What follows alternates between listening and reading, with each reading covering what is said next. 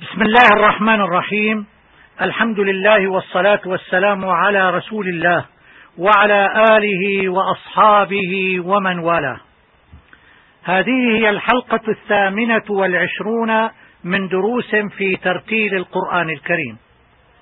نتابع فيها أمثلة مختارة مما ورد في مختارات وهوامش في علم التجويد. أمثلة على ترقيق الراء الساكنة الواقعة في آخر الكلمة وما قبلها مكسور وما بعدها حرف استعلاء مفتوح في أول الكلمة التالية.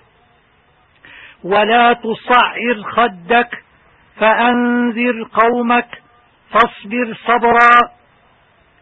أمثلة على تفخيم الراء الساكنة التي قبلها مكسور وما بعدها حرف استعلاء مفتوح في نفس الكلمة. مرصاد قرطاس إرصادا فرقة. أمثلة لمد التمكين أو ما يلحق بمد التمكين أو ما يعامل معاملة مد التمكين. تلوون يلوون يستوون داود ألغاوون ماورية يحييكم أفعينا يحيي. وأما العبارة التي تجمع مدود التمكين التي في كلمة واحدة فهي كالنبيين للأميين وحييتم في عليين مع الربانيين والحواريين. أمثلة على استثناءات مد الصلة. أرجه وأخاه فألقه إليهم. ويتقه فأولئك. لا صلة لعدم توفر الشروط. يرضه لكم. لا صلة مع توفر الشروط. فيه مهانة. صلة. فيه مهانة. صلة مع عدم توفر الشروط. أمثلة على عدم قراءة الواو والتي توهم أنها واو جماعة وهي تقرأ بالإفراد. يتفيأ ظلاله تقرأ بالإفراد. وهي الآية الثامنة والأربعون من سورة النحل. ويدرأ عنها تقرأ بالإفراد. في في سورة النور الآية الثامنة. نبأ. في, في سورة التغابن الآية الخامسة. أمثلة على جواز القراءة لحفص عن عاصم بأكثر من وجه. الذكرين يجوز المد المشبع والتسهيل للهمزة الثانية. آلآن. يجوز المد المشبع والتسهيل للهمزة الثانية. الله يجوز المد المشبع والتسهيل للهمزة الثانية. نخلقكم يقدم الإدغام الكامل نخلقكم ويجوز الإدغام الناقص نخلقكم. سلاسل يجوز الوقف بإسكان اللام أو بالألف.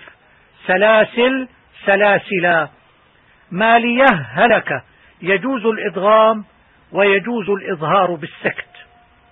ألف لام ميم الله لا إله إلا ألف لام ميم الله لا إله إلا هو.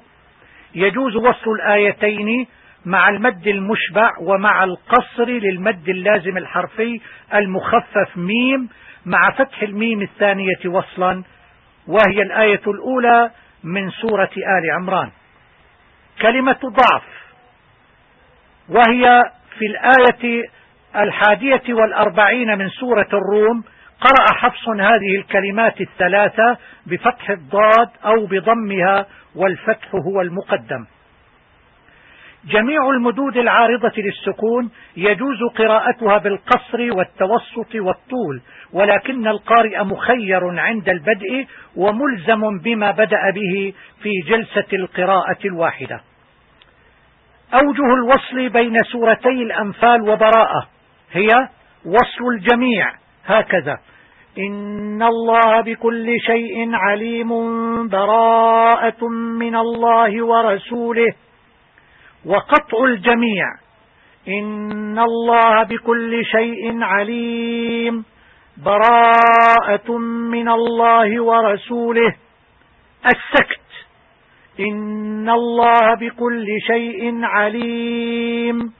براءة من الله ورسوله. الميم الساكنة عند حرف الباء يجوز فيها لحفص الإخفاء الشفوي والإظهار الشفوي ولكن الإخفاء هو المختار عند أهل الأداء. المد العارض للسكون المنتهي بهمزة مثل يشاء يمد على أربع أو خمس حركات وصلا ولكنه عند الوقف يمد على أربع أو خمس أو ست حركات. المد العارض للسكون المنتهي بحرف مشدد ولا جان ولا يضار يمد على ست حركات فقط وصلا ووقفا. فما آتاني الله خير مما آتاكم. عند الوقف يجوز إثبات الياء وحذفها والإثبات مقدم بينما في الوصل ففيها وجه إثبات الياء مفتوحة فقط. فما آتاني فما آتان أمثلة على ارتباط بعض الأحكام ببعضها. إذا قرأنا بتوسط المنفصل نقرأ بتوسط الصلة الكبرى وهو ما قرأ به حفص عن طريق الشاطبية.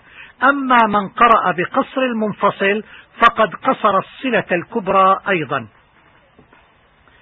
أمثلة على حكم تجويدي أو موضوع تجويدي تجمعه آية واحدة أو سورة. مد الصلة بمختلف حالاته في آية واحدة. قال له صاحبه وهو يحاوره أكفرت. الآية الرابعة والثلاثون من سورة الكهف. الصلة الأولى صاحبه صغيرة والثانية تمكين للصلة والثالثة صلة كبرى. أحكام الميم الساكنة في آية واحدة.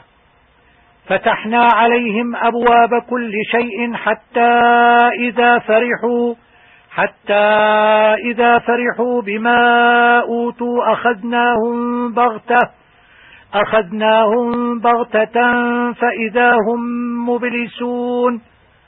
فتحنا عليهم أبواب إظهار شفوي. أخذناهم بغتة إخفاء شفوي. هم مبلسون إدغام متماثلين أو إدغام شفوي. جميع أنواع الإظهارات في آية واحدة. ولقد صدقكم الله وعده إذ تحسونهم بإذنه. حتى إذا فشلتم وتنازعتم في الأمر. وتنازعتم في الأمر وعصيتم من بعد ما أراكم ما تحبون. منكم من يريد الدنيا ومنكم من يريد الآخرة. ثم صرفكم عنهم ليبتليكم ولقد عفا عنكم. والله ذو فضل على المؤمنين. فشلتم وتنازعتم إظهار شفوي وهو أشد إظهارا. وتنازعتم في الأمر أيضا إظهار شفوي. الأمر إظهار شفوي. الدنيا إظهار مطلق لأن النون الساكنة والياء اجتمعتا في كلمة واحدة. الآخرة إظهار اللام القمرية. صرفكم عنهم إظهار شفوي. عنهم إظهار حلقي عنهم ليبتليكم إظهار شفوي ليبتليكم ولقد إظهار شفوي عنكم والله إظهار شفوي على المؤمنين إظهار اللام القمرية. أمثلة طريفة متقابلة عن اللام الشمسية واللام القمرية. كلها من القرآن ما عدا واحدا فأين هو؟ اللام الشمسية واللام القمرية. الشمس يقابلها القمر. الشر الخير. السماء الأرض. الصفا المروة. الدنيا الآخرة. النصارى اليهود. النار الجنة. الشيطان الإنسان. الذكر الأنثى. الرجل المرأة الربا البيع. أما الكلمة التي ليست قرآنية فهي كلمة المرأة. تنتهي بهذا الحلقة الثامنة والعشرون وإلى اللقاء في الحلقة القادمة. والسلام عليكم ورحمة الله وبركاته.